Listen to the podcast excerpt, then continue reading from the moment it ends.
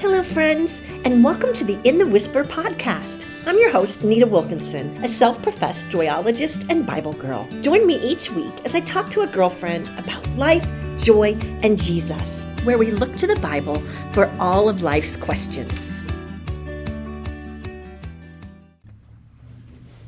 Welcome back to the In the Whisper podcast. I'm your host, Nita Wilkinson, and I am so glad that you have chosen to spend some of your time here with me today. I was at a coffee shop last week with a friend of mine, and we were just talking about the division in the church and the division disparity of the church and, and how we've lost some of that love and some of of the servanthood and humility that Jesus had. I saw a Facebook post, or maybe an Instagram post, I don't remember. A lady said, if you vote blue this election, it was before the election, if you vote blue this election, you are not a child of God. And it stunned me. It actually brought me to tears because clearly that's wrong information, but also that we have taken something that's very secular and tried to relate it to Jesus. I'm pretty sure that Jesus isn't a Republican and that Jesus isn't a Democrat. And um, how we vote should come from our morals, our integrity, our conscience. But we shouldn't hate other people for having a different viewpoint than we do. And I wonder how we got here. I think that maybe we've overcomplicated everything a little bit when I look at different denominations, you know, they all have different leadership styles. You know, how do they lead their church? What does that look like? It's different. Certainly in today's church, there are society issues that we have to look at that may be looked at different from one denomination to the other. And certainly we can always find our answers in God's Word. But at the end of the day, it's all about Jesus.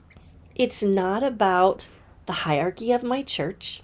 It's not about whether we sing old hymns or praise songs. It's not about when we pray during the service. It's not about the worship team. It's not about the social issues that are dividing our nation.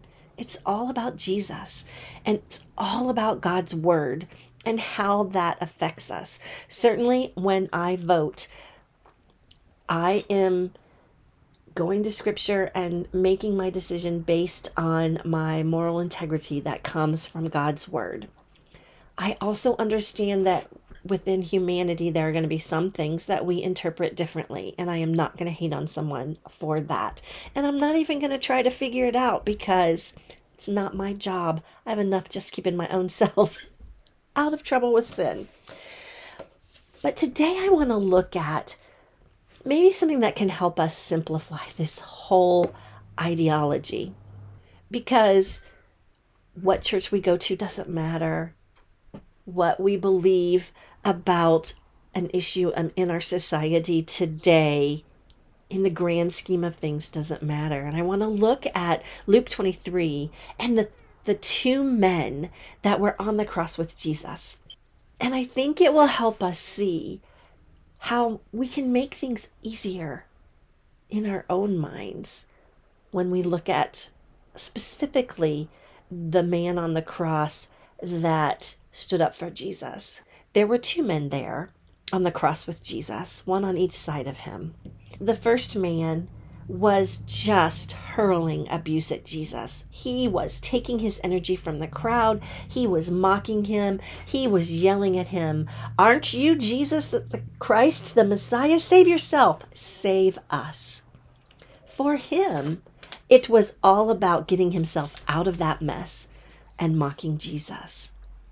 But the other man on the cross, the second man, he responded by rebuking the first man. Don't you fear God? Don't you have a heart? And he goes on to talk about you and I, the two men on each side of Jesus, we should be here. We need to be condemned for the sins that we have done. We are suffering justly. We are receiving the punishment that we deserve. But this other man, he doesn't deserve it. I love everything about this. First of all, the second man on the cross, he's owning his crimes. He is confessing and heaping condemnation on himself for the sins that he had. Second, he was appalled at the behavior of the man on the first cross, hurling abuse at Jesus. He was appalled that he had no sympathy for a man who was there completely innocent.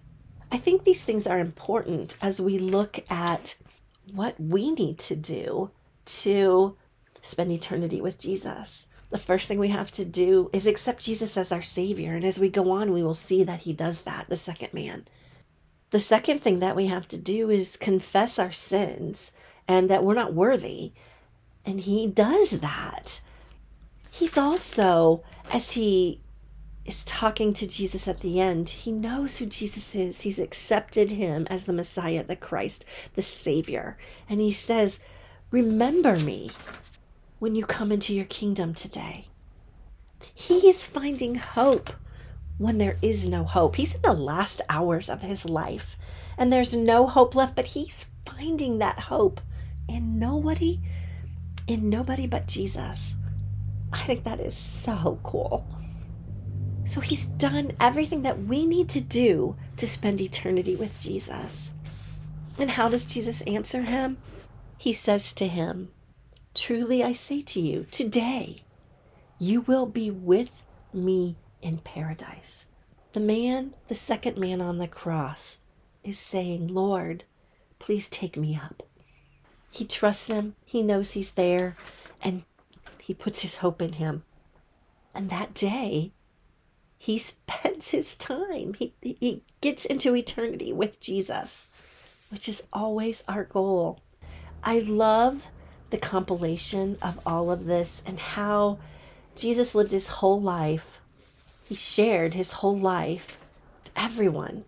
It didn't matter their culture, their race, their socioeconomic place in their community. He shared his life with them. And now he's sharing his death, just like it said would happen in Isaiah 53:12. He would be numbered with the transgressors. And that's what he's doing here, also in Luke 22 37. But I want you to think about how this this man and he gets to heaven. And I just want to kind of in our humanity, or at least in my humanity, I can't imagine what heaven is going to be like. I just I can't even fathom it. So, I find it that I I put this in terms of my humanity. So when this second man on the cross gets to paradise the very day that he's at the end of his life, the end of his rope. What is he going to find? I have this image in my head that uh, somebody comes up and says, Hey, welcome to heaven. What church did you go to? And he's going to say, I didn't go to church and perplexed. The person that welcomes this man will say, Well, what denomination did you belong to? And he said, I didn't belong to a denomination. And the person probably is thinking, and again, this is in our humanity. Probably when we get to heaven, we won't care. But in their in humanity, they would say, Well, what did you do on earth that was so special? I didn't do anything good on earth. I was a murderer. I was a robber. His life probably was not all that great because of where he's ended up. I don't think he had a good life, a strong family unit, all the things we talk about here as on earth. You didn't, you were a murderer and a robber? What, who did you show love to? What did you do that you are now in paradise with Jesus? And the man says, because the guy in the middle cross invited me. Now, mind you, he's done the things you need to do, the things that you and I need to do to get into heaven. He sees Jesus as the Messiah, as his Savior. He recognizes that. Jesus, remember me when you enter your kingdom. He knows that all the mocking about the Messiah is undeserved because he is the Messiah. He has confessed his sin. And he has condemned himself and said, I am not worthy. I am getting what I deserve. And he has found his hope in the Savior of the world, Jesus Christ. He's done what he needs to do. And God didn't give up to him. And isn't that what it's all about? I know that you and I, if we know Jesus, we are called to further his kingdom. We are called to help it grow. We are called to take our passion and our purpose and the talents that God gave us to tell others about eternity, about our God and how great He is, about our Savior and what He's done for us, so that we and they can spend time in eternity. And we do that every day. This man didn't have that opportunity on earth at that time, although he does have an opportunity through the words that have been put into God's word so that we can tell others about this man who so easily believed in him when he needed him. My friend and I, that I was having coffee with the other day, we, we were talking about um, young some of the younger people in our churches and and how they struggle with the unfairness of if I'm a oh. Christian all my life and I do what I'm supposed to do and I'm and of course none of us are worthy, but they are constantly in God's word and they are and they believe in Jesus and they are trying to to do the right things. And they see that Jeffrey Dahmer accepted Jesus and now he's in heaven and they don't think that's fair. But none of it's fair. It's not fair for any of us to get in heaven at any time. And this tells us it's never too late. And there's hope in that. Rather than thinking it's so unfair that someone that accept, accepts Jesus at the end of their life, and in the case of this man, the second man on the cross, literally the last hours of his life, he made this testament to God about his Savior. And he, we know that he was in paradise. Jesus promised him that. So I don't see it as unfair. I see it as hope until the last breath of our life. The people that we know here on earth, the people that are our friends and our family members that we're praying over every day, that they will find Jesus and reach out to him and say, You are my Savior. I believe you are my path to heaven. I am asking for forgiveness for my sins. I know that I'm not worthy, but you make me worthy. And I put my hope in you.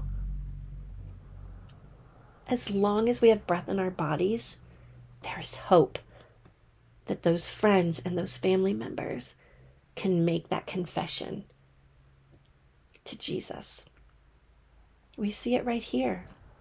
The second man who was appalled at the behavior of the first man, who, no, who nobly and courageously wiped out the dishonor that was being put upon him, upon Jesus, from the man on the first man on the cross, from the crowd, from the Pharisees and the Sadducees and the the guards. And he turned it into glory in the moment of dying he turned into redemption because he found his Savior. I love this so much. I love that he could see Jesus as the Messiah, that he had so much faith in those last moments. He showed humility in those last hours of his life. And we can take that story out and tell everyone it's not over until you've had your last breath. I have a friend whose dad feels like his life is not worthy of God. And so he doesn't think he's worthy of God. But, friends, can I just tell you, none of us are worthy of God. When we sin, we separated ourselves from him. When Adam and Eve made that poor choice in the garden, they sinned, and God can't be around anything but pure holiness. So he had to separate himself from Adam and Eve, from humanity. None of us are worthy, but He sent Jesus because He loves us that much. He still wants us in eternity with Him, He still wants us in the garden with Him, and we can be there with Him for all of eternity. You know, when you have a bad day and it seems like it goes on forever, and then maybe you have a bad week or a bad month, and it's like, will this month ever end? When we get to eternity with our Father, it will never end. And there will be no more tears, and there will be no more pain. There will be rest, and there will be peace, and there will be comfort, and there will be Jesus right there with us. We have a choice in how we choose to live our lives here on earth. We have a choice when we're in a bad situation of how we call on Jesus to help us. The first thief said, Get me down off this cross. You can do it. Get me out of this mess, which is all about us. Or we can go with the second man on the cross and say, Lord, please take me up with you. I want to be with you. So when we face that bad day, that bad week, that bad month, that terminal diagnosis, that lost job, we can say, Get me out of this mess and not rely on God. Or we can say, Take me up, lift me up so that I can overcome this mess, but I can only do it with you, God. Help me do this. I hope that when I'm in those times that are down and difficult and challenging, that I'm able to say, Lord, lift me up right now. I need lifted up and rely on Him rather than saying, get me down, get me out of this mess, and trying to rely on something that's you don't believe is real. The world is always going to be messy and chaotic and challenging.